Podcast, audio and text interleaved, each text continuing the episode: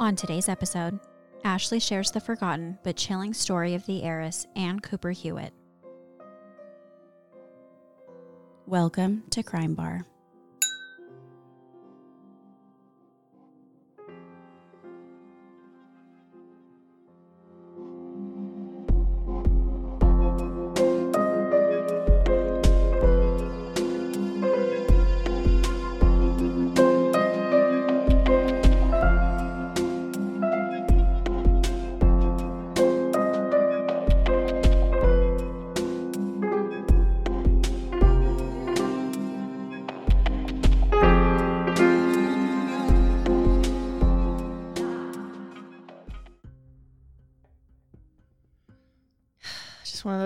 Ashley. Yeah, It'd be like that sometimes. it'd be like that. It'd be like that sometimes. sometimes. Life, man. If you're listening to this, Ashley and I have this deeply unsettled feeling, we can't put our finger on it. And we're wondering if you're feeling like that too. but I guess you can't respond. I feel like that sounds like an old, like, late night radio show. Like, are you feeling this too? Yes. Like when Harry met Sally Yeah. Um. Or Sleepless in Seattle. My my bad. wrong wrong Tom Hanks movie. Or Yeah, I don't know. We just have this like anxious, sad feeling. Brett said it's all. moon or He said it's all planetary stuff, like Mercury in retrograde or something like that. But I don't think that that's happening right now. yeah, I don't know what the what they're doing. I don't know what they're doing either. Yeah, But but it's just one of those days. It's an off day, and we both happen to feel like that, and it's just like. bleh. hopefully we'll be able to perform and th- maybe this will put us in a good mood. No? Uh, I mean, no. No, perfect, perfect, d- perfect. Will this add to it? I think this will just it just adds to it in like a little bit of a, a different way. All right. So the story that I'm covering is about an heiress named Anne Cooper Hewitt. Never heard of her. Okay, she is I didn't really verify like how we might know that Cooper Hewitt family like today. They're sort of like the Vanderbilts. Okay. Like they're old Wealthy, old, money. old old money. Okay. And like very yeah, it, that's the best example is like they're like, like, Great Gatsby folk. And then like if you if you go to New York City, Mm-hmm. there's tons of buildings named after them and and They're somebody's, is what there's- you're saying. Yeah, they're like Vanderbilts essentially.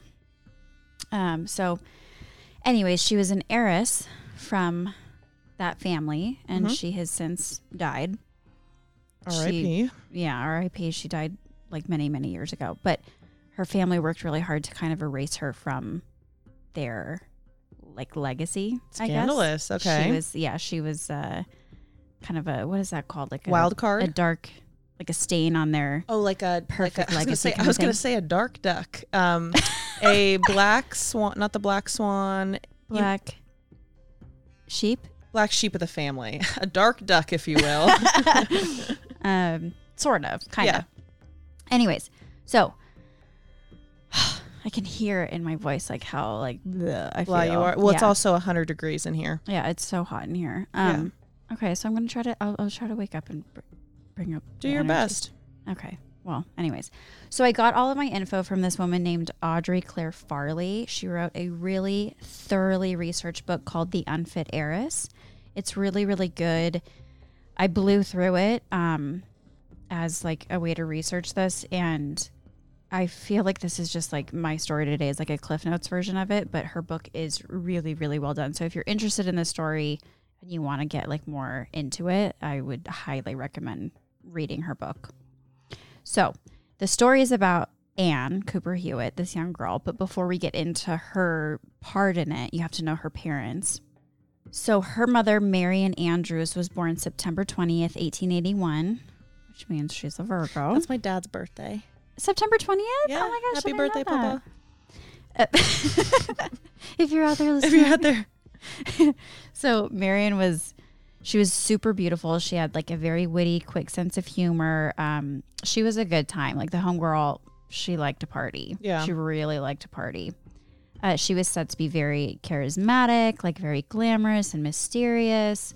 Um, she knew how to play men. Like she was very alluring. Teach me your ways. she had like a reputation for creating this sort of trance like allure for men, whether they whether they were married or not. oh, yikes. Okay. Yeah. We don't support that here. No, no, no. So women hated her because she was known for being a home wrecker, especially if that home was wealthy. She was very calculated in her love interest. Like she did not mess around with broke dudes. That was like not an option Not for her her. game. No. Marion had been married three times, each husband having left his wife for her, and each one being wealthier than the last. She's like the Angelina Jolie of the the old socialite world. Yeah. She also couldn't be bogged down by motherhood. So when her first marriage produced a son, she gave the baby to her. Produced a son. Yeah. I love that. Well, I didn't know how else to phrase that. Like when She- she, had a had baby. one and oh yeah, I guess want okay. it? Well, when she had a baby from her first marriage, she gave him to her mother-in-law to raise, and then she just sort of like wasn't in his life. Okay. He- she was like in and out of his life forever. So in 1913, Marion is newly divorced again. And she's at a horse show where someone introduces her to a man named Peter Cooper Hewitt. Mm. He is 20 years older than her and married. But those are, you know, She Tri- probably likes him even more now. yeah, th- but those are just like trivial details. She Yeah, yeah, yeah, yeah. She doesn't concern herself like, with anyways, anything what's your like favorite that. color? Yeah.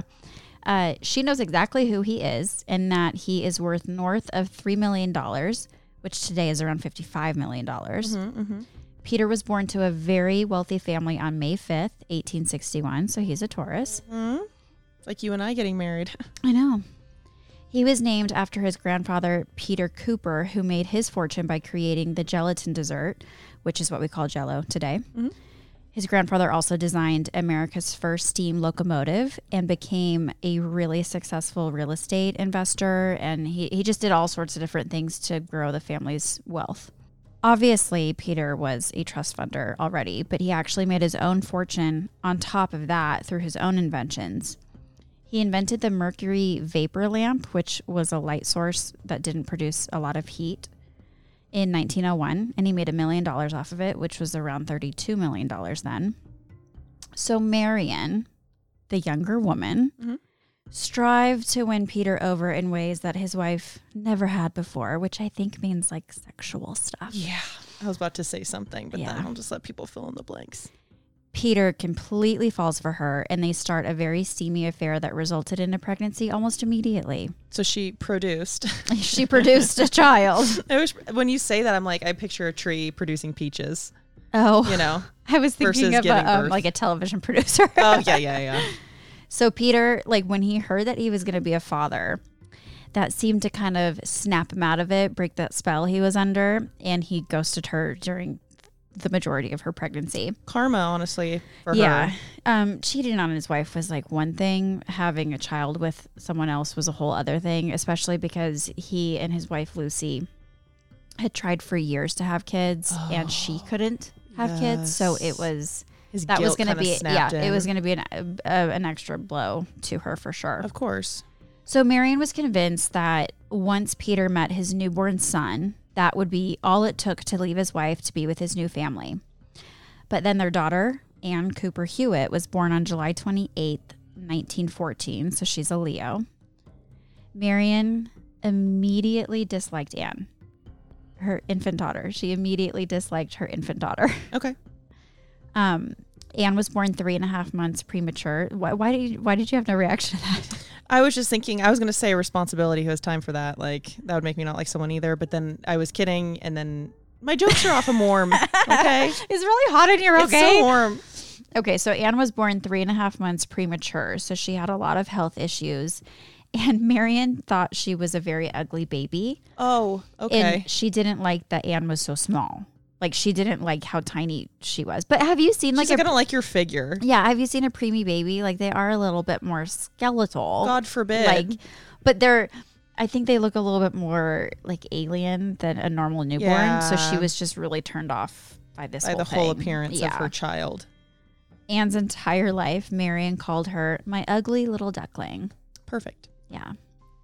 Uh, she was also very disappointed to learn it was a girl, not a boy, because she had been banking on Peter coming around if he'd had a son. So Marion didn't think that her plan would work now that it turned out they actually had a daughter. Marion was also very turned off by the fact that Anne had a head full of bushy, dark brown hair. She always told Anne, You were born on an evil day.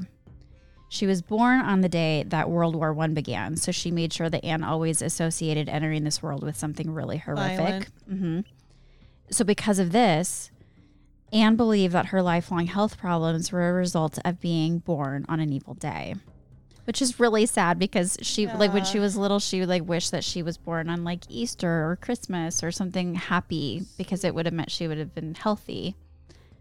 She's not going to have issues later on No, at all. No, None. She's going to be totally fully formed and normal. Marion was living in Paris when Anne was born, and Peter was worried for their safety, obviously. And he insisted that Marion take the baby to the U.S. to live there until it was safe to return to Europe. And wouldn't you be like, oh, my baby daddy wants to take care of his child? That's so sweet. Marion was super pissed because she wanted to stay in Paris, but she did end up doing what he had asked her because she was trying to win him back. But she did not give a shit. She like she didn't care about her safety or her certainly not her baby safety. No, she just wanted her man. So Peter had been living in New York when Anne was born. So this was actually like the first time that he had met his daughter.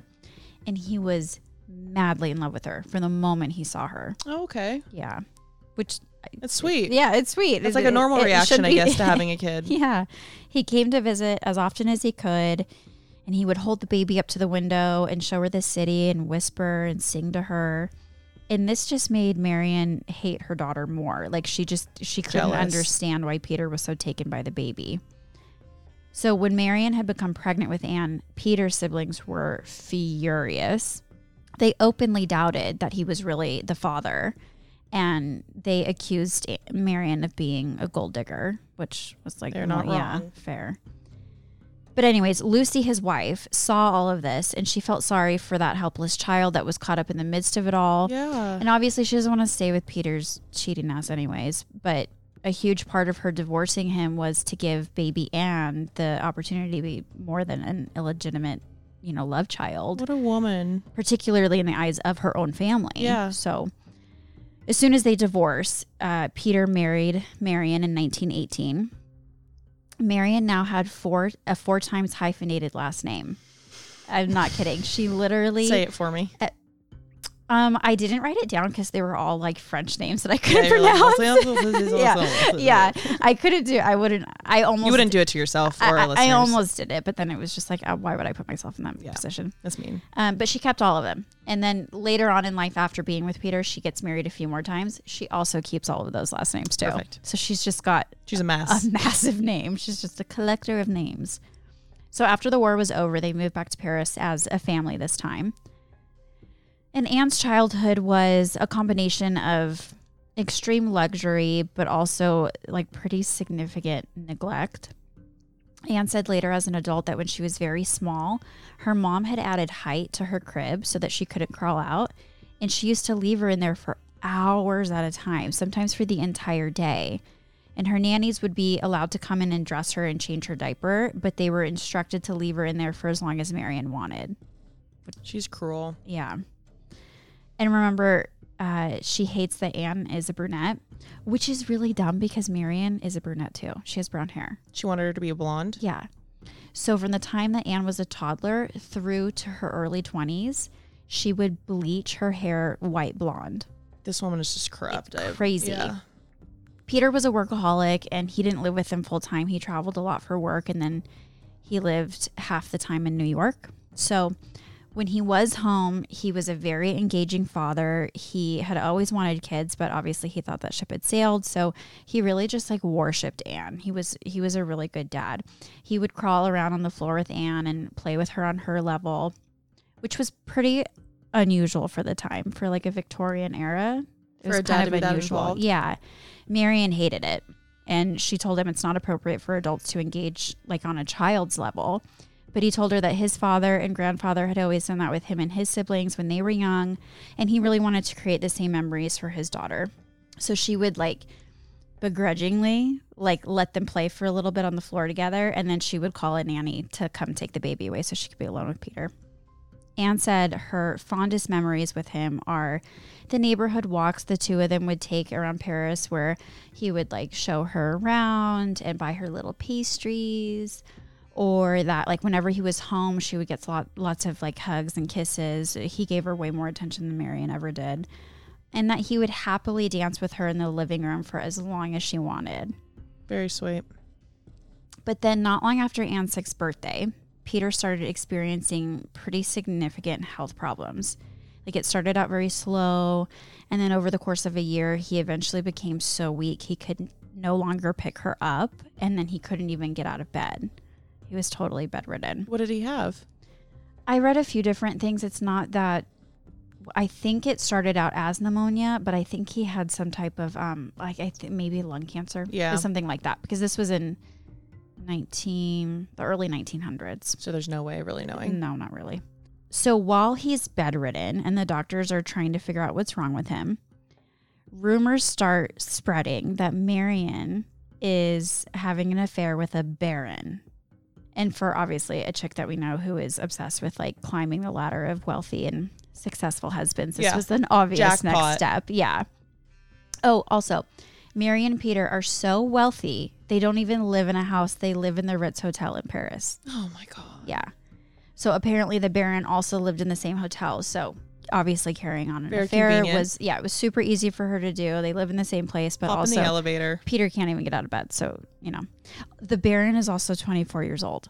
So she's cheating on her like Super sick- old husband. sickly Old, 60 yeah. year old husband and she's just like gallivanting around With a town child, with this a teenager, Yes. really. yes and she didn't even try hiding it like i mean she would go out to dinner parties and to shows with her new boyfriend and even hosted parties at her well in her room whatever you want her suite with peter sick like in the next room God, these Like, chicks. yeah these These chicks. chicks.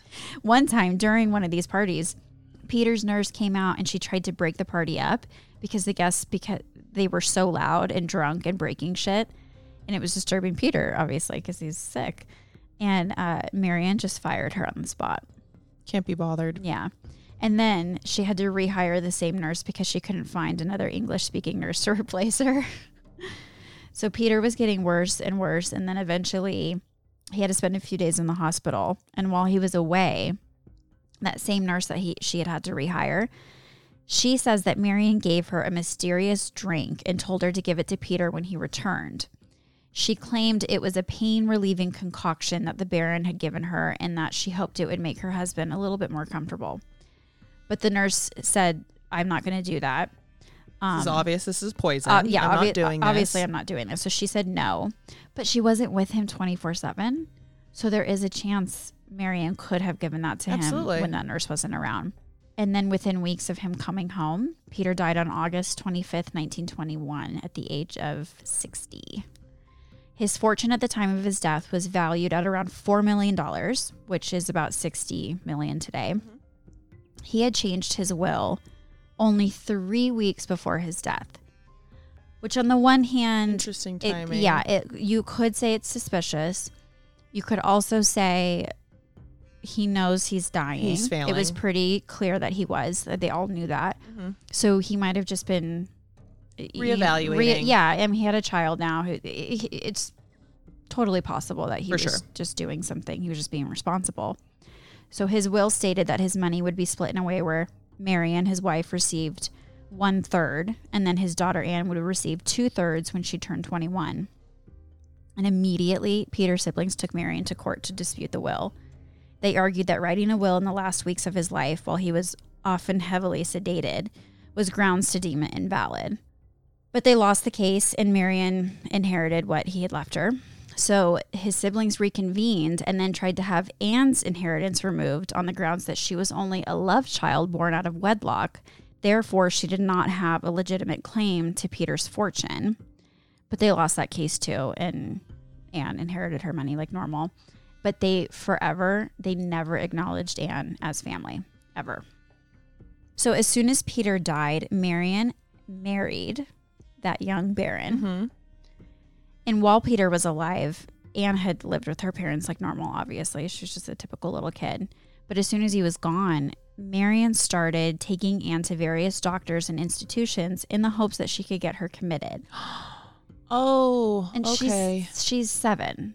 Like she's a little Evil. baby, Yeah. you know? Marion insisted that her daughter was feeble minded and she wanted a professional diagnosis supporting that. What does feeble-minded even mean? Like dumb? I'll I'll get into it. I'll I explain it later. She claimed that after catching Anne with her hand down her pants one time when she was three years old, Anne had been addicted to masturbating since then. And then on top of that, Marion claimed that she didn't obey authority, she refused to be educated, and she had always been an evil and difficult child. And all of the doctors and specialists that she took Anne to claimed that the little girl was a lost cause, she was a moron with a sex complex, and there was just simply no fixing her. The doctors felt like that? Uh huh. Yeah. Yeah. Oh, yeah. Just wait. They're just like going on WebMD. Worst case scenario. One, one doctor told her that, quote, Anne is manlike in her urges, and if she keeps at her nasty habit, she won't perceive any need to marry one day. There's so many things wrong with this. Oh, it gets so much worse. This whole story is about women's rights. Okay. Like it's Girl power. It's crazy. it's really crazy. There's going to be so many moments where you're like, "What?" Excuse me, what? So that doctor suggested that Marion look into sending Anne to a place for specifically for feeble-minded children. And she finally found an institution that would accept her. So she sent she's 8 years old at this point. She sends 8-year-old Anne away to the Swiss Alps. And while she's there, she met a little boy her age and they became friends, as you do. Nothing weird. They used to make up stories and then they would like play together all day and then sneak into each other's rooms after curfew to keep playing and like it, it Just just friends. yeah, totally just friends, normal shit. During one of these after hour visits, Anne stayed too long and accidentally fell asleep on the little boy's bed next to him. Nothing happened. Like, I mean, obviously, they're just 2 They're little children. kids. There's little kids friends. who played too late and they just fell asleep the Yeah. way kids just pass out. Nothing happened. And then she was still there when the nurse did like rounds in the morning and found her there. And Anne was brutally punished for it. Not him? No, Of course. no, not him. Her. Not shocked. So her mother had to cut her vacation short to come collect Anne, and she was so disgusted and furious with her. He's only backs up her whole claim that she's a sex addict. Exactly. As soon as they were alone, Marion slapped Anne across the face and said she didn't know how to set Anne on the right path to fix her nasty habits. So this instance really fueled, like what you just said, Marion's lifelong narrative that Anne was a sex fiend that had quote erotic tendencies and that she was impossible to control. And at this point, she's like seven, right? She's 8 years old. She doesn't know what any of this means. I know. Marion spoke so openly about Anne's supposed issues that every new school she went to, everyone viewed her as this out of control, feeble minded sex fiend. So she's just being bullied and Yeah. harassed everywhere she is. The teachers, the students, anyone and everyone that Anne was around had this notion in their heads and treated her like she was a circus freak. Anne said that every new school she went to, all the students seemed to know ahead of time what her mom would say about her. So she was never able to make friends and she was bullied every day. So obviously she would like, she would lash out and she wouldn't be very cooperative in class. And Marion always had to come get her and find a new school to send her to where the cycle just repeats. And then sometimes Marion would get so fed up that she would just bring her home and hire like a private tutor. But anytime that she felt like the private tutor was judging her or her choices, she would fire the tutor on the spot. And then Anne would have to go to a new school. So it was just this constant, you know, Does, is she forth. not? Is she not figuring out that maybe she just, she should just keep her mouth shut? Because she's the one. Yeah, she's the one that is She's doing it on perpetuating purpose. all of this but she's doing it on purpose. to make her daughter hate herself. Um, no, she's doing well. She's just a bad mom. First of all, she's like Just not. She's not a great person, but she's also. I mean, I think she did believe that. I think she did believe Oh, that. Anne was Those things. those things. I mean, I well, I shouldn't say that. I think that she was. I don't know. She's just not a good mom. I'll get, but I think I'll answer most of your questions throughout the story, like Fabulous. the story itself. Okay. So then, as Anne got older and she had a little bit more independence, Marion made it a point to isolate her from her peers. like if she would, you know, befriend neighbors or kids in her building or whatever like that, Marion would just go and like meddle and, Yeah. and like claim that, you know, Anne was saying this about you behind your back or whatever, stuff like that. So nobody wanted to be friends with her. So she didn't really have a choice but to become friends with the help in their home. She was friends with like the housekeepers and the cooks and the nannies and chauffeurs, but nobody her own age, you know? She even asked the um, chauffeur once when she was little if he would take her for a drive and not bring her back home. That way she wouldn't have to be with her mom anymore. Anne claimed that her mother was very abusive. She said once when a man stood Marion up for dinner, she broke a wine glass over Anne's head. Another time she got angry and she put a cigarette out on Anne's arm. Anne said that the hired help was always kind to her and that, of course, her father, before he passed, was always kind to her. But she just believed that all mothers treated their daughters poorly. And it wasn't until she was old enough to go to school that she learned that other girls were not abused by their moms. Throughout her childhood and adolescence, Anne needed a lot of health care, probably because she was born a preemie. She was just always very sickly. She had lots of lots of issues. And the cost associated with that was something that Marion made sure everyone knew about. And she often told Anne, You're lucky your father left us money. Otherwise, the cost of caring for you would bankrupt me. I'm so sorry. I'm an inconvenience. I know. I didn't ask to be born. Whenever they would meet someone new, Marion would introduce Anne as her moron or imbecile daughter. She regularly tried to sell people on this narrative that Anne's mental state was like significantly diminished. Marion was also, not surprisingly, allegedly a really terrible employer who was prone to outbursts and firing people on the spot for dumb reasons, like all of the tutors and then that one nurse who tried to mm-hmm. break up the party and that kind of thing. So if Anne was polite or, you know, like smiled at staff members or waiters or anyone in uniform essentially, Marion would berate her and remind her she was above those people and needed to treat them as such. And just to give like a little insight into how wealthy they are, Marion would buy expensive fur coats specifically for her housekeepers to polish her shoes with because regular like rags and, and towels were like or cloths, you know. It's too poor. yeah. to be in the they, They, house. they weren't good enough. So she would literally buy actual fur for polishing her shoes. Priorities are wrong. I'm just gonna go ahead and say that. Just throw, throw that wild, just- just wild a- card out there. Just a little bit. She lied to the courts when Anne was growing up about the cost of Anne's living expenses as a way to get more allowance from Anne's trust fund. Anne said Marion blew through her own inheritance within just a few years of Peter's death. So Marion would force Anne to help her lie to the courts to try to access more money from from, From her from her inheritance. So she was just a real gem. Yeah. You know, she was like one of those people. She was not a good mom. She was uh, well, not a good person at all, actually. Uh, you know that hotel, Hotel del Coronado on Yeah. Coronado outside of San Diego. absolutely. It's that big one with the, the red I know you're talking roof about. and whatever. White. Um, that was a favorite of Anne's and Marion's. They'd spend weeks at a time there. And as usual, Anne would make friends with the staff.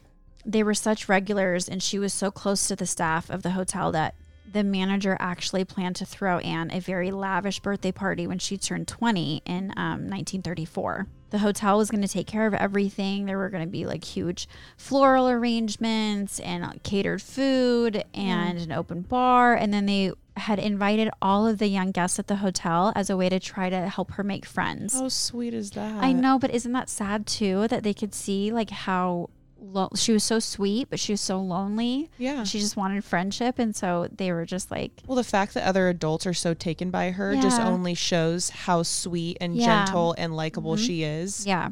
This was supposed to be a surprise party, actually, but somebody slipped up and told Anne about it. And Anne was so excited because uh, actually, after her dad died, her mom had stopped celebrating her birthdays. So forget, Oh. forget like birthday parties. So the idea of a birthday party was something so distant from like her, you know, when her Just like a first fantasy few years, almost. almost like a fantasy. Yeah. So she hears about it. She's super excited. She runs to her mom to tell her No, no, no, no, about no, this no, party because obviously her mom loves a party. So she's thinking that Marion's going to be super will make her excited. happy. Right. Marion lost her shit. of course. She called the manager up to their suite and screamed that she was not a pauper and she didn't need charity, so there would be no party. And Anne said that she was standing there and just like she thought she was going to die of embarrassment. She was so humiliated. Yeah. So there's no party. And a month later, the ladies are lunching outside at the hotel on the on the deck overlooking the ocean. And Marion is being very inquisitive. She's asking lots of questions about Anne's goals and what she wants for her future. Does she want to travel? Does she want to get married? Would she like to be a mother one day? And I guess back then you were a minor until you turned 21. So it, she had just turned 20. So, and she's going to inherit all of her money in a year. Yeah. So it just wasn't weird. It wasn't weird or unusual to be having this conversation. She's but very to, manipulative considering the Yeah. person. she's got to make plans to be independent, move out on her own, all that stuff. So Yeah. it wasn't, you know, it just wasn't weird.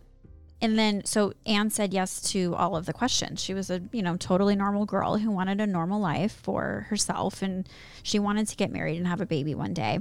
And Marion laughed and said, You would make a terrible mother. And as sad as this is, that comment didn't really like bother Anne because her entire life, Marion had always said that to her. Like she had this really treasured um, doll that her Mhm. dad had given to her when she was a kid. And it was like her security blanket, you know? And Marion would always take it away as a form of punishment. And then she would like watch her play with it and tell her she's not good with her little baby and that she'd be a bad mom. and all this. Oh my She's god, a terrible person. psychological I know. tr- She's trauma. terrible, terrible. Okay, so the conversation it continues, and then all of a sudden, Anne is doubled over in pain. Like she can't speak, she can't walk. Her stomach is hurting so bad. Yeah. She's desperate to get to a doctor, and Marion insists that rather than go to a local doctor in San Diego, they need to get to the to San Francisco to see Anne's regular doctor. So she has their chauffeur drive Anne all the way back to San Francisco, which in today's time takes about nine hours. say eight or nine. So I can't imagine how much longer and honestly how much more like uncomfortable it would be to do that drive in 1934. And Anne is literally writhing in pain. it the feels whole time, time. sensitive to Yeah. me. So she gets to the hospital in San Francisco, and the family physician, uh, Dr. Tillman, he walks in and he says, Well, Anne, I understand you have appendicitis, but that's all that happened. Like, he just entered the room and said that. He didn't touch her stomach, he didn't examine her before making that statement, and they hadn't seen a doctor before that. And so he just made that diagnosis without actually verifying it. Then he takes her to another room where there is a psychologist named Mary Scally waiting for them. And she starts asking Anne questions like, What's the longest river in the United States? When was the Battle of Hastings fought? Why did the Pilgrims come to America? What is the length of a presidential term? And Anne, like, she started out by answering some of the questions, but then eventually she just stared at the woman and said, Why are you asking me such asinine questions? My tummy hurts. I know. like she's in so much pain. So yay for her. You should always be your own advocate. Um, but then later Anne said that nobody explained what this had to do with her stomach pains. And they scheduled her appendectomy to be performed by another doctor named uh, Dr. Boyd for four days later. If you have appendicitis, you have to have your appendix removed literally ASAP. Immediately. Yeah. Because if your infected appendix bursts, it can be life threatening. So technically, an appendectomy is an emergency surgery. So it's really weird that the doctor scheduled it for multiple Four days, days. later. Yeah. So then I kind of, at first, I was like, well, I wonder, this is 1934. Maybe they weren't that familiar. Maybe they didn't know Maybe yet. they didn't know. Um, maybe they didn't know it was an emergency surgery. So I just did like a quick search on the history of appendectomies and appendicitis.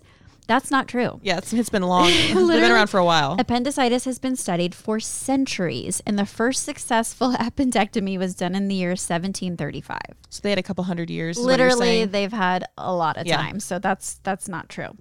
So, anyways, she has her appendectomy.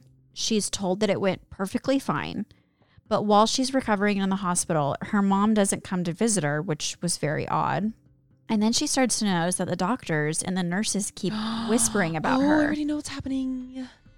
There's this like Oh, God, very her. sad kind of vibe. Yeah, ominous. Like I- oh, yeah, oh, and this this sort of sad vibe amongst the staff, and she doesn't understand what's going on, and so then she starts to think, maybe when they opened her up, they found that she has like cancer or something. Like maybe she's dying and they don't know how to tell her, and her mother's too broken up to come to see her. Like, you know, maybe it's something like that. Then she learns during her appendectomy, the doctor had sterilized her. Yep. Friggin' knew it. So she laid there floored. She couldn't believe that a doctor could just decide to do that without her consent. And she hears the nurses whispering about her, like, How is our idiot patient doing today? And oh, she still doesn't suspect a thing. And then after hearing, I know, and then after hearing a nurse whispering that Anne's mother was, quote, so brave to make such a difficult decision, it hit her. Anne was a minor, so Marion could make medical decisions for her. Anne was set to inherit her trust fund in 11 months, at which point Marion would be cut off financially. And then she remembered a detail in her father's will, something that before now she had never really given much thought to. There was a stipulation in his will that said if Anne died childless, her inheritance would revert back to her mother, Marion. And then a nurse kind of offhandedly told her she was really lucky that her appendix didn't burst in that four day window between her supposed diagnose, diagnosis and the surgery. And then Anne realizes she probably didn't have appendicitis at not. all. And so she thinks that during that lunch, her mom orchestrated this whole thing and put something like in her drink to cause really bad Of stomach course, pains. she found out that she wanted to be a mother, and then she Mhm. screwed her over for the Yep. rest of her life. And then the whole time that she's in the hospital, Marion never comes. And then when the hospital stay is over, she doesn't come to pick her up. She sends her chauffeur to pick her up. And then while Anne is recovering at home, Marion had insisted that to truly allow her proper rest, they needed to remove the phone from her room, the bedside lamp, which makes no sense, and that um, the housekeeper should actually lock Anne inside her room. I feel. Fi- I don't know if it's the heat, but I feel physically sick right now. Yeah. I if if I saw Marion right now, oh, I know. I would hit her with my car and not and not stop. I Yeah. would not feel bad. Yeah. So she claimed that locking Anne in the room would allow for an easy recovery, but obviously all that it was meant for was to isolate her so that she couldn't tell anybody what happened. So she was locked in a bedroom with no escape and no way to communicate with the outside world for weeks. The only contact she had was when the housekeeper would knock on the door with meals and then when she would come back to take the empty dishes away. So anytime Anne mentioned her suspicions, Marion would insist that Anne was just delusional and that she wasn't sterilized. Real quick, does Anne become a serial killer? No. Okay, because that would be understandable. I'm just saying, like this girl, like when you hear childhoods like this and just constant, just, I, I would just not be shocked, or feel or blame her. That's what I'm saying. But She's a really sweet, wonderful person. great. And yeah. Yeah, it makes it even worse. So I'm going to give you a very, very quick crash course. Crash course. Crash course. Crash course. I'm going to give you a really quick crash course in eugenics, like as quickly as I can. Yeah.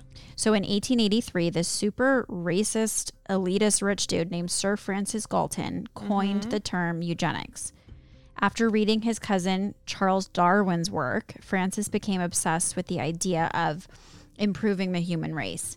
He came from a really wealthy family and he hated that the poor depended on charity from upper class families like his. So he came up with this idea, eugenics, as a way of like purifying the human race. Well, like the Nazis based a lot of their. Well, yeah, yeah. based off on of eugenics. Yes. He believed if well born women produce more children, then eventually bad people, deformed people, criminals, poverty, disease, and so forth, that would all be eradicated from society. So, this is what's considered positive eugenics, where you're encouraging higher class women to have more children. But that idea of positive eugenics inspired a man named Charles Davenport and really laid the groundwork for his ideas that later became known as negative eugenics. That's where you collect data on lower class people or people deemed less than others and then sterilize them with or without their consent. He believed things like poverty and promiscuity were traits that we inherit, like hair or eye color. Mm-hmm. So Francis believed eugenics would become like a form of religion and that people all around the world would follow and that it was the only way to save civilization. So his ideals were much more like preached. Like produce pure folk.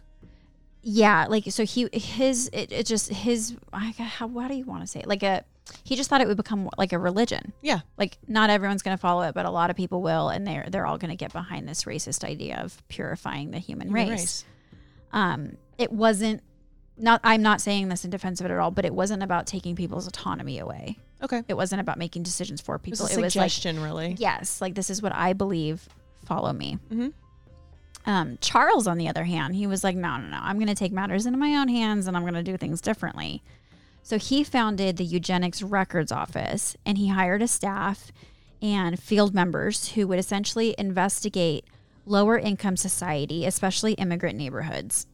They would go door to door to collect data like um, family medical history, uh, physical deformities, whether or not addiction ran in your family, and so forth, like stuff like that.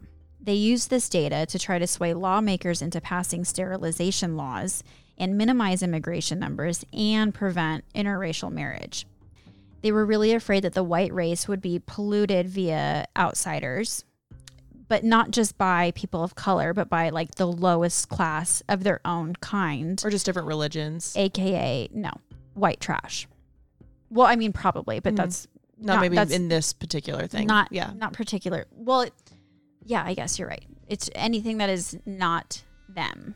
So it's like Because the Nazis consider like gypsies and Jews to be right. those that would produce people that are feeble minded and aggressive or steal and things like that. Yeah. So their goal, this eugenics office or whatever it's called, their goal was to preserve the purity by eliminating the less desirables, which was anything that they deemed to be white trash, any person of color, anyone who was poor or disabled or promiscuous was considered a risk of polluting the superior race.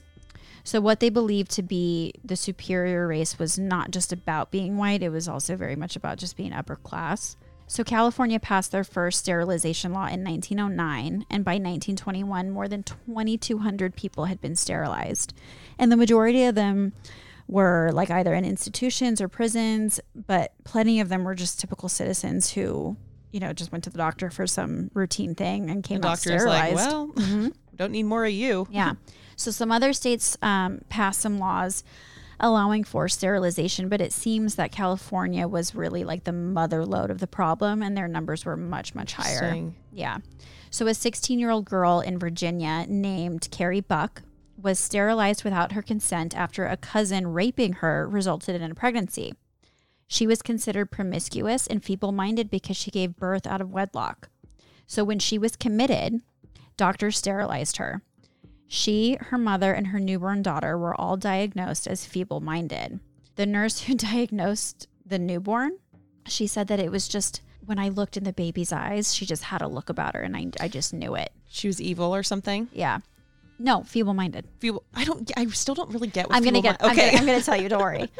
So the judge in that case, Oliver Holmes, said, "quote Three generations of imbeciles is enough. It is better for all the world if instead of waiting to execute degenerate offspring for their crime or to let them starve for their imbecility, society can prevent those who are manifestly unfit from continuing their kind." So he ruled that the state of Virginia was within their right to sterilize Carrie. So this that went before the Supreme Court. I don't know if I said that. That was a, a case that went to the Supreme Court. So that really, really solidified the legality of forced sterilization for all states after that, or all states that were implementing it, I should say, just so long as the woman in question was deemed feeble-minded. So more and more states begin to pass their own laws, and the popularity of eugenics just starts to grow. So priests began preaching on the importance of responsible breeding. Um, things like state fairs would hold contests where participants would be reviewed the way livestock was. And if you had like a straight enough nose or a creamy enough complexion, you'd win ribbons and prizes and things like that. This feels like a weird, scary movie, like kind of like 1984 Animal Farm, like Yeah. a dystopian type thing. So these these this idea, eugenics and sterilization, um, well, how should I say this? It originally or came from this uh, Galton guy, Mhm. Francis Galton, which then inspired some Americans, and I think Charles Davenport was one of them. And um, that got in front of some German scientists, which then transpired into um, God, it's like Nuremberg laws and Yes. uh, the Nazi Party. So Well, it's kind of like playing the game of telephone where one guy comes up with an idea and then all of a sudden they're like loosely basing off of that and getting it so wrong and then making it something incredibly dark and twisted and sick. yeah. I mean, it wasn't good to start with. It was it, it was all it was all bad, racist, yeah. elitist stuff, but it wasn't about committing a crime. But then other people come along Evolved and, and it it. evolved into uh, committing crimes. So in the early 1930s, uh, the Nazi Party in Germany is uh, being led by Adolf Hitler, and they started to get a lot of negative attention for developing their eugenic sterilization program that impacted more than 350,000 people, including children. Mm-hmm. And apparently, sterilizing children, that's where America draws the line. Because, oh, Because, cool. right, right. Because um, They're like, that's weird. that, the attention that Germany was getting for that, very it negative. had a very negative impact on the popularity of sterilization here in America Mm-hmm. because uh, Americans hated Hitler. And this was before, you know, okay. he really came into his own. Yeah, yeah, yeah. Um, It was, they just America had a, a gut instinct, if you will, about yeah, the guy. if you will. Okay, so that's my brief Thank you. explanation for eugenics. So we're going to go back to Anne now. So a year goes by after her procedure and life goes back to normal.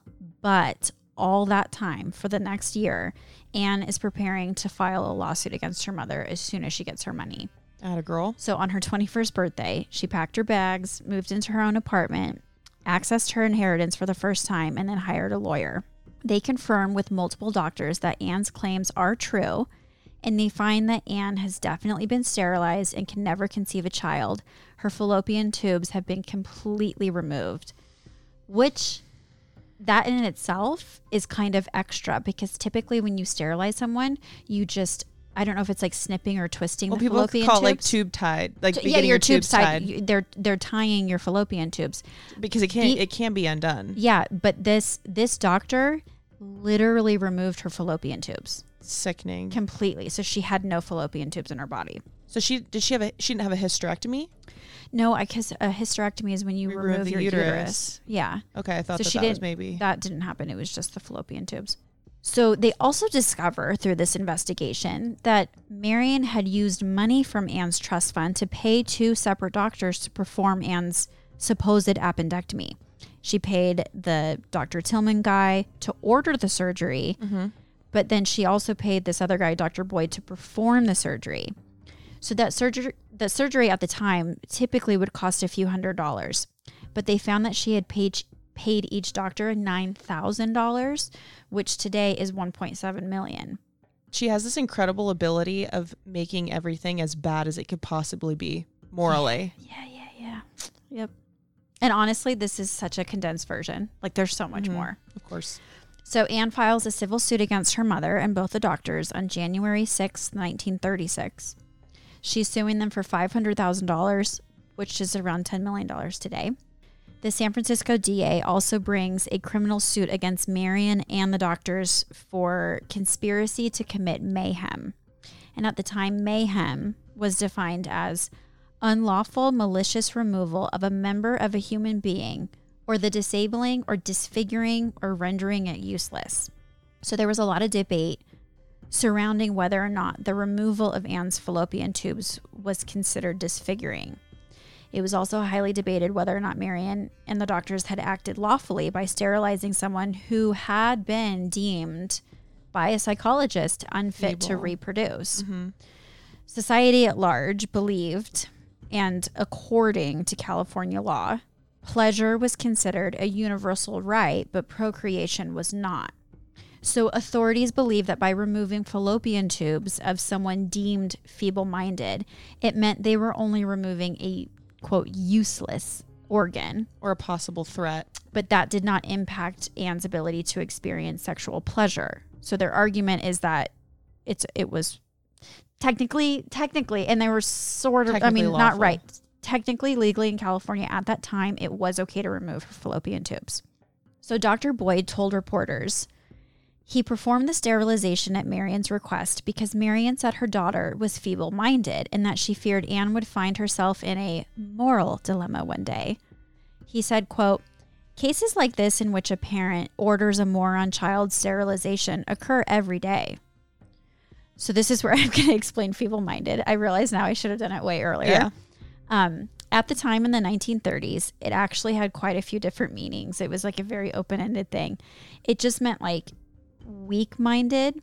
Therefore, you could apply it to any number of people that you deemed as being bad or wrong or less than you. So sometimes it meant epileptic people, alcoholics, sex workers, criminals, immigrants, interracial couples, cou- people of color, like you name it. You could basically apply it to anyone you didn't like or who did things you didn't agree with. I should have used that insult a few times. Well, now you can. I've dated. you can now. Marion used feeble minded as a way to describe Anne as a sexual deviant.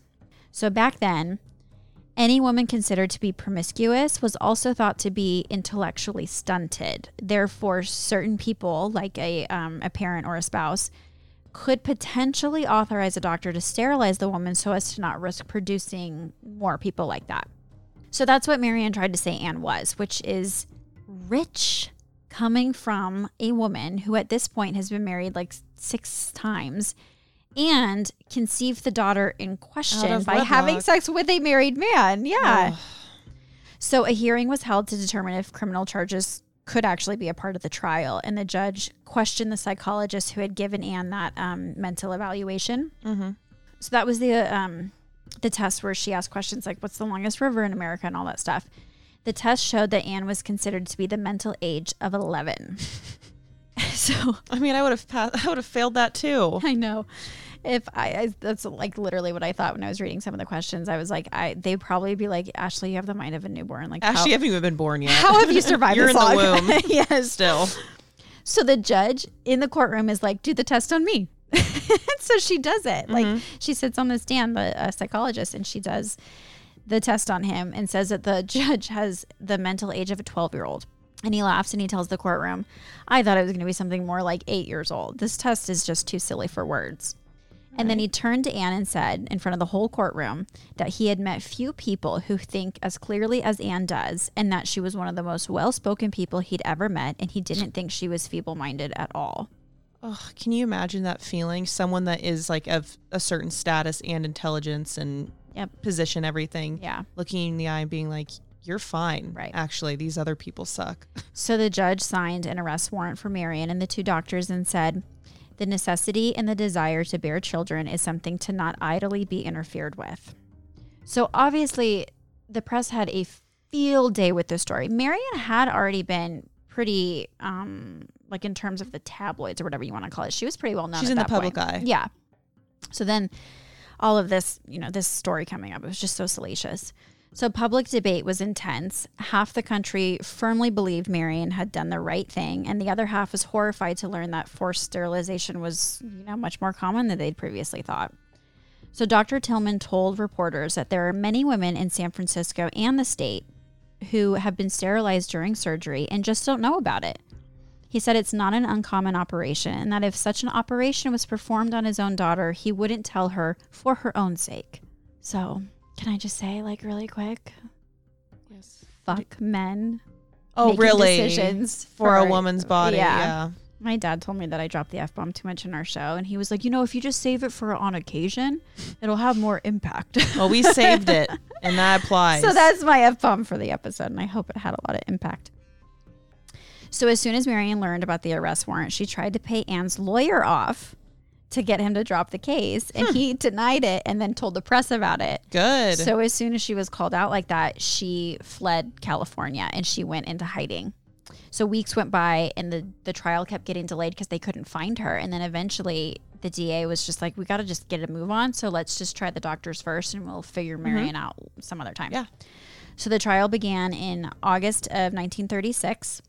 The jury was made up of nine men and three women, and the press identified them as three childless women.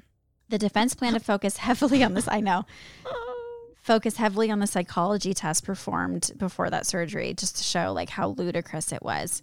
Like for example, one of the questions asked Anne to state the colors found on the American flag, and her answer was red, white, and blue. Mm-hmm. But she got a score of zero for that question because they said that white is not a color. So They called this an intelligence test, but it was basically a civics test designed to give doctors the power to deem someone an idiot, imbecile, or moron. All three of those categories reflected someone with the mental capacity of a different age, and it really just separated high class people with an education from the lower class who were mostly people of color who didn't have the same education, if any. And if someone was found to be in one of those categories, they were considered feeble minded. And according to the law, a feeble minded person needed to be sterilized so as to not pass along those genes into future generations. So, if you were labeled feeble minded and then found yourself at the mercy of a doctor, you were likely to be sterilized with or without your consent or knowledge. So, Anne made these very salacious claims about her mother's drinking and gambling and gambling away her, like Anne's trust fund, uh, her promiscuity, and then the abuse that she inflicted on Anne. And every claim that she had made had multiple points working against Marion in terms of like public opinion. For example, when Anne showed the courtroom the burn on her arm from that time that she put the cigarette out on her forearm, uh, that that alone turned a lot of people away from Marion, but not because of the abuse. It was because She women smoked. because yes, knew it, because yeah. women should not be smoking.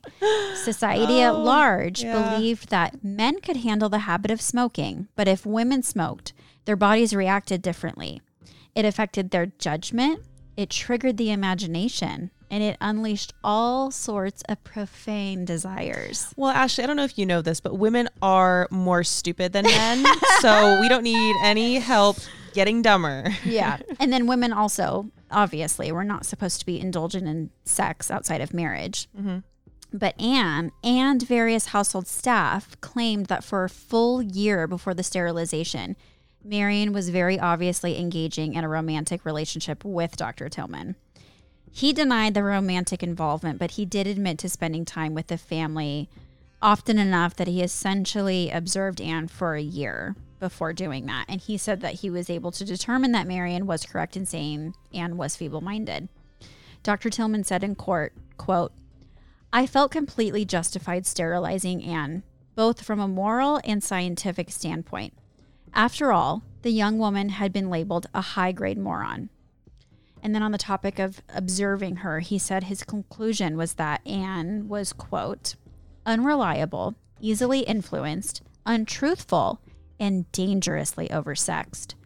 I believe it is an injustice to all concerned to allow the feeble minded to bring children into the world.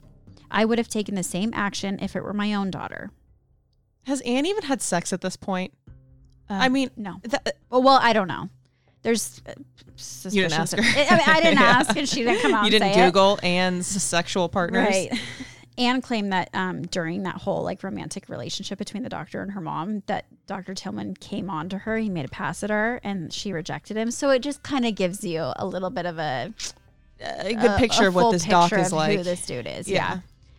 Finally, in the midst of the trial, police. He was he was like, it's a test. I want to see if you really are oversexed. yeah. you passed this time. Finally, in the midst of the trial, police found Marion in a hospital um, in New Jersey. She had been admitted a week earlier after taking an overdose of sleeping pills. Anne told the press, I'm sorry, of course. I would be sorry to learn that anyone I know has attempted suicide, but there's no use in pretending there's a relationship that doesn't exist. And whenever Anne did something like as a child to upset her mom, like if she got in trouble at school or mm-hmm. whatever it is, all the other the other adults would be like, "Look at the distress you're causing your mother." You know, like she would get blamed for it. And then when her mom's suicide attempt was reported on in the papers, Anne was blamed for Once that again. too. Yeah, reporters and authorities they all said things like, "Look at the emotional toll you're putting on your mother" and that kind of thing. So whether the suicide attempt was real or not, she recovered really quickly. But to avoid being extradited to California, she paid her doctor off to continually insist that Marion was too sick to leave the hospital.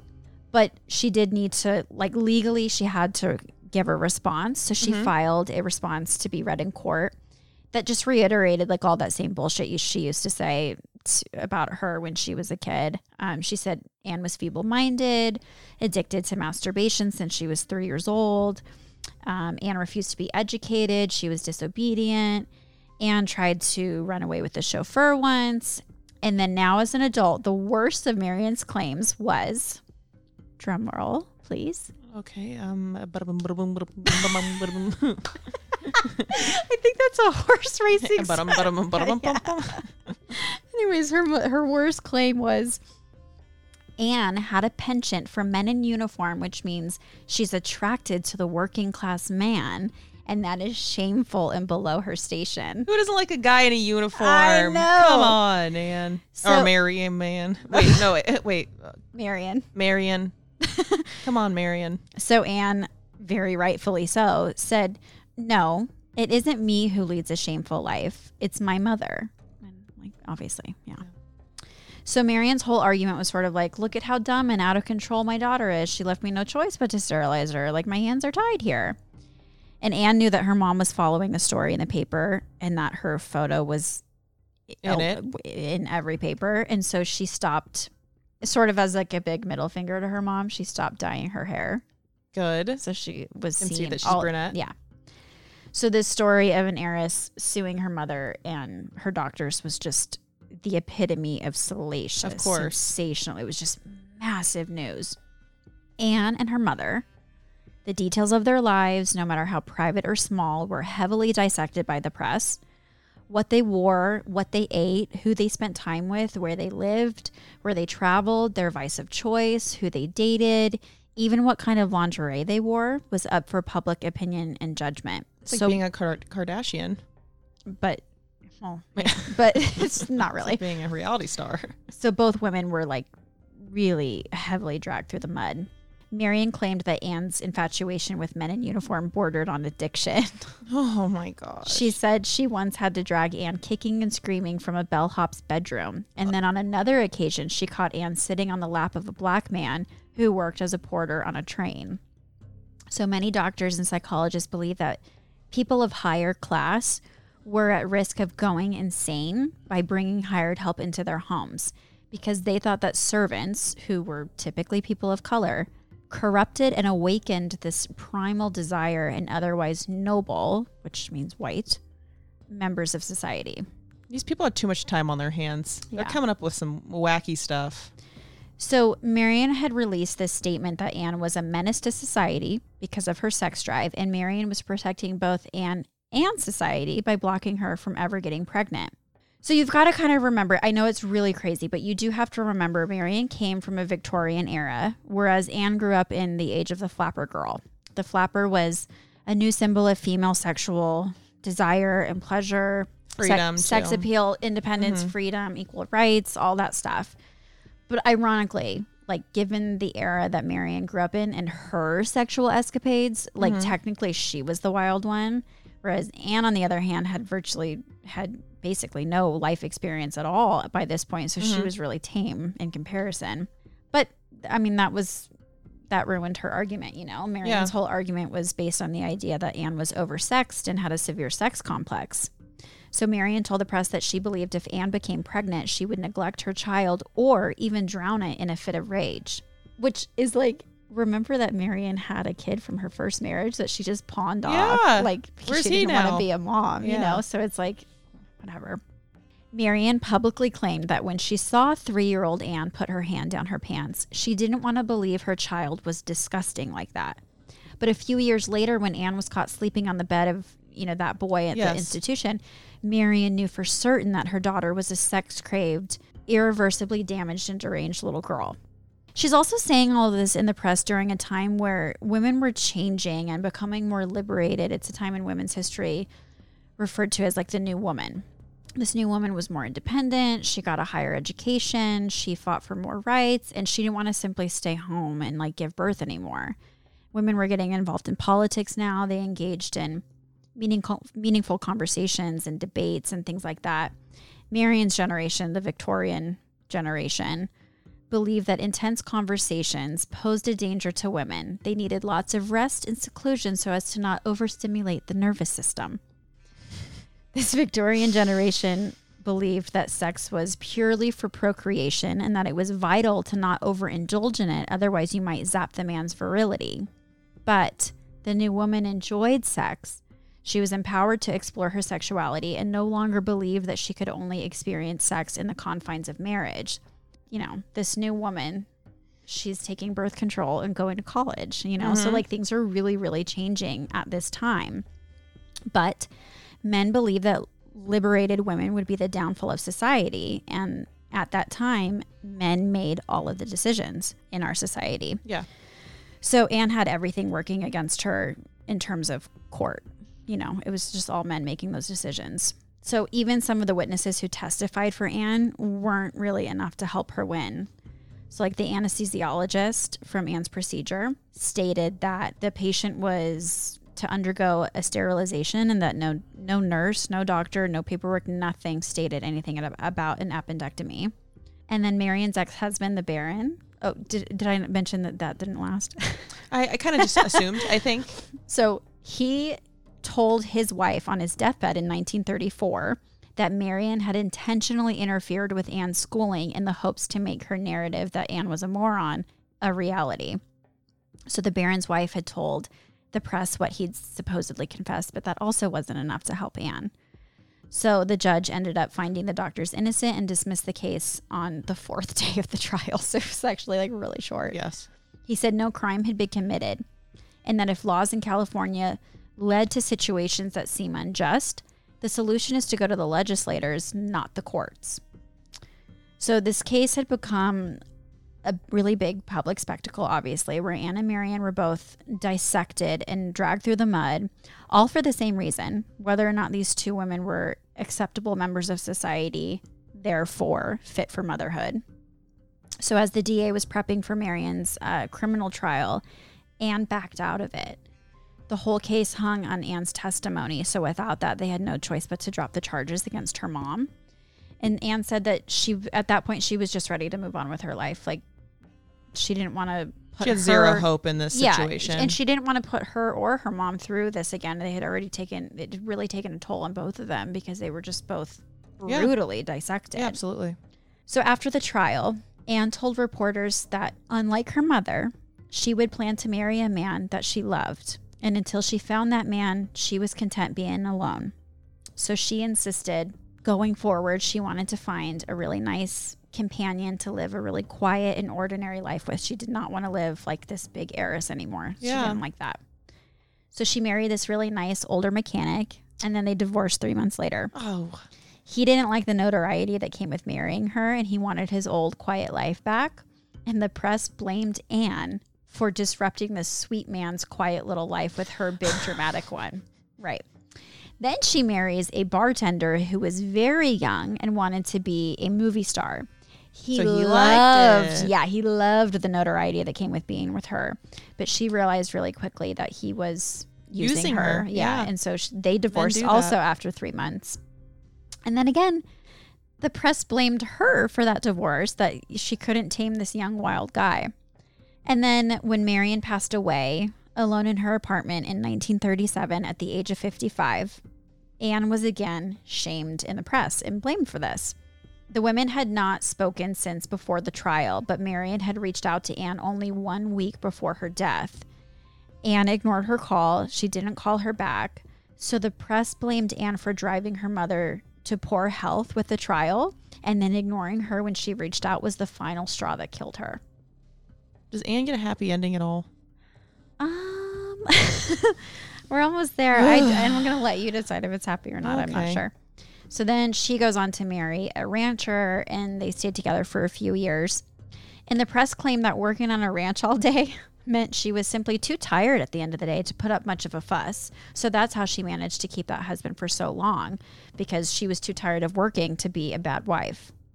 But then they said, then they they divorced eventually, and the I hate press say the press say that sh- they got a divorce because Anne is too prissy and she doesn't like working with her hands anymore. So she leaves her rancher husband and goes back to her city life. She can't win. I know. This is like being Selena Gomez. Then she met a married radio DJ who had a well known show in the Bay Area, and they started an affair.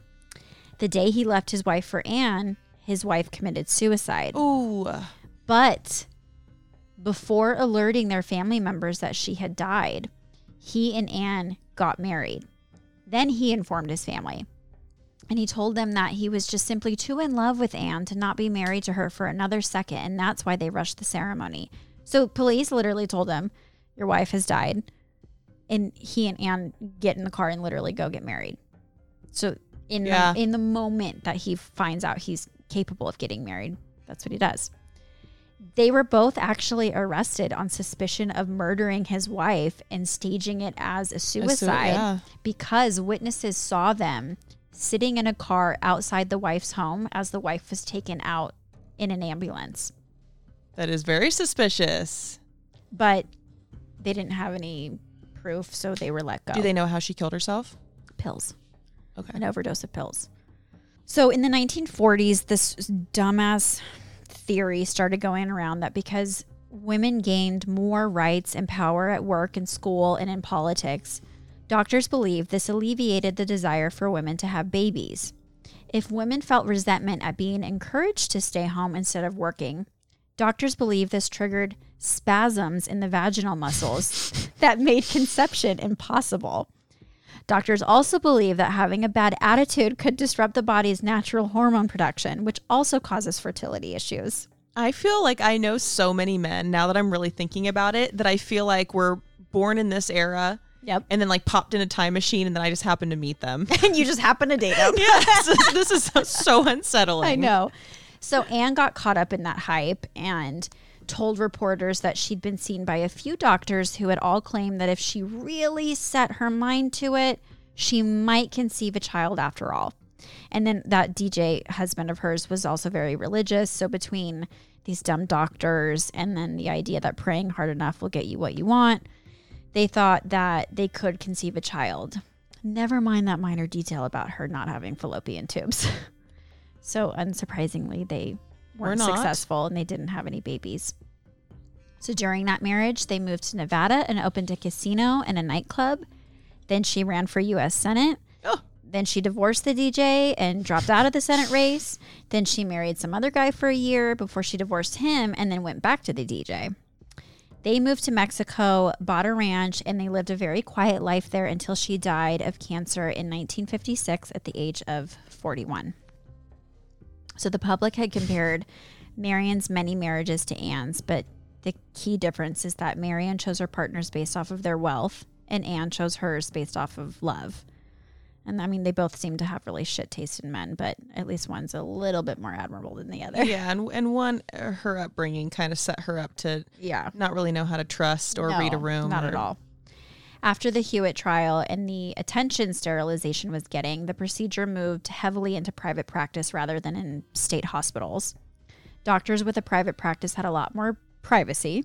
They didn't keep the same kinds of records that state run places did, so they could do things like ask a patient who is on heavy pain medication, Would you like to be sterilized while you're here today? And then obviously, you know, she can't really give consent if she's inebriated like that. Before forced sterilization became illegal, eugenicists shifted their focus to almost completely giving up on encouraging the upper class to have more kids and instead put all of their attention on sterilizing the lower class, which was mostly women of color. Audrey notes in her book that specifically in California, Mexican women were heavily targeted. They tended to have larger families, mostly because of their Catholic faith that doesn't believe in birth control. Mm-hmm. So Mexican women were considered feeble minded because they're, quote, hyperbreeders who produce low quality children. So literally, family size could be reason enough to sterilize you. Forced sterilizations, I mean, they still happen to this day, and it's very much something I think that we all collectively need to be more aware of. It's important to learn about stories like these to remind ourselves that we, women, didn't always have the rights that we do today. And they can be, and in some states are currently being chipped away little by little. So I just think, you know, women's rights are human we've come, rights. We've come farther than we realize. We've come right? farther, but I think it's also crucial to remember that history can repeat itself Of unless we learn from it. So we need to be really well acquainted with these stories and with our rights so that we can create a safe and equal opportunity world for future generations. And I think that responsibility doesn't really fall on only the people who want to reproduce. I think it falls on everybody Absolutely. this story of the sterilized heiress and the mother who orchestrated it is one that the Cooper Hewitt family has worked really hard to erase from their history. But people like Audrey Clare Farley have the power to bring the story out to show people what Anne went through, what was stolen from her, and how she was ultimately blamed for it. And that she's just one of many, many women who have experienced forced sterilization. Anne and Marion were both inadvertently put themselves on public trial for just living their lives drinking, smoking, partying, having sex, and ultimately not wanting motherhood were all things both women were equally shamed and judged for. Many people believe that Anne's lawsuit meant that she had wanted to be a mother and that she would adopt once she, you know, settled down Yeah. and wanted to uh, start a family. But really, Anne just wanted the people who committed a crime to pay for that crime, and she didn't want other women to go through what she went through. She didn't really want to be a mother, but that was her choice to make. Yes, And she wanted to set an example and show the world why it was wrong for anyone other than the woman in question to make that choice. So when reporters would ask her during each of her marriages when they planned to adopt, she would just sort of always brush them off. Aside from that short period where she thought prayer would allow her to conceive a child, she was pretty honest about just not really wanting to be a mother. She said that painting, singing, traveling, fine art, books, those were her passions in life. And while she wanted companionship from a husband, she didn't feel like her life was lacking in any way by not having a child. And that is the amazing, forgotten story of the sterilized heiress, Anne Cooper Hewitt. I didn't, I feel like an idiot, but I didn't really know that that was a thing that happened until I watched, you know, that show I keep telling you to watch, Yellowstone. Yeah. Keep telling you to do it. Um, and you have not. Um, but the, my favorite, I'm not bitter about it at all.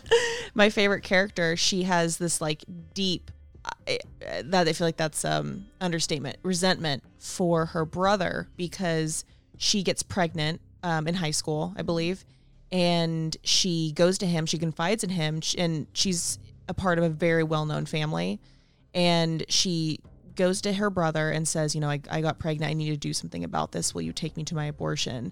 And he takes her to he won't take her to a regular place um, because word will get out and their name will be tainted Okay. so he takes her to an, a clinic that's on a reservation Okay. and i guess there's like a policy that when you get an abortion on a reservation they sterilize you Yeah, I actually there's a there's so much in the book that I was just referring to that I read that doesn't cover all that stuff, but um, indigenous women are so, so widely targeted. Yeah. So he takes her there and does not notify her of the fact that she is not only getting an abortion, but she, he is ruining then the chance of her ever being her. able to reproduce. Yeah. And she didn't know this until later on in life. And Yeah. she turns into this like very angry alcoholic and yada, yada, yada. Watch the show. Anyways, the first time I heard that that ever could be a thing, I was sick to my stomach. Oh yeah. I mean, I went down this rabbit hole of studying sterilizations and stuff like I mean, it's it still happens today. It's Horrific. it's horrible and it's and there's the numbers that people can track Mhm. are really high. But What about the ones that we don't know about? given the you know? amount of doctors who didn't have to record those things because they it was their private practice, they didn't have like the state breathing down their necks to record stuff like that. Mhm. Um, it's way more. Yeah, it's So any number that you find, it's it's that's just like the beginning, basically. Well, I'm really happy you covered that topic. I don't think a lot of people know about it. I know I didn't. So Yeah. great job. Uh, thank you. Let's go get some AC because I am sweating my butt off. This is our season finale. Did you realize that? Uh, no, I did not. So congrats to us. Another season down. Another season. What's the fi- finalized? Wait, really? I thought. It, wait, what's the phrase? In the books? In the in the papers? In the or no, in the oh, books? a conclusion? Um, epilogue. Another one in the books. On the books. Another one in the books. Well, I don't know. on know. the books. I don't know what it is. Yep. Anyways, I'm ready to go Jump in the pool. sit in our inflatable, Inflatable pool. pool. Good for us. Luxurious. us. Luxurious lifestyle we live. okay, love you. Love you too. Bye.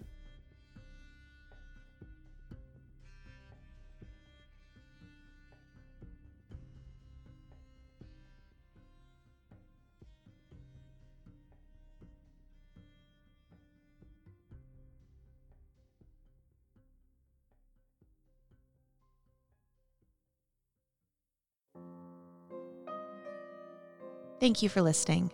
If you enjoyed this episode, please rate, review, and subscribe wherever you enjoy listening. We owe everything to the many journalists, authors, filmmakers, psychiatrists, and psychologists whose extensive work and expertise we pulled from to share this episode with you. For all of our detailed source material, please visit our website, thecrimebarpodcast.com. If you'd like to see content from today, you can find us on Instagram and YouTube at Crime Bar Podcast. We really love doing this show, and if you'd like to help the continued creation of it, you can support by donating to our Patreon, which we have linked on our website as well as our Instagram, patreon.com slash crimebarpodcast. This episode was hosted by Ashley Brumley Johnson and Anna Katharina. We'll see you next week.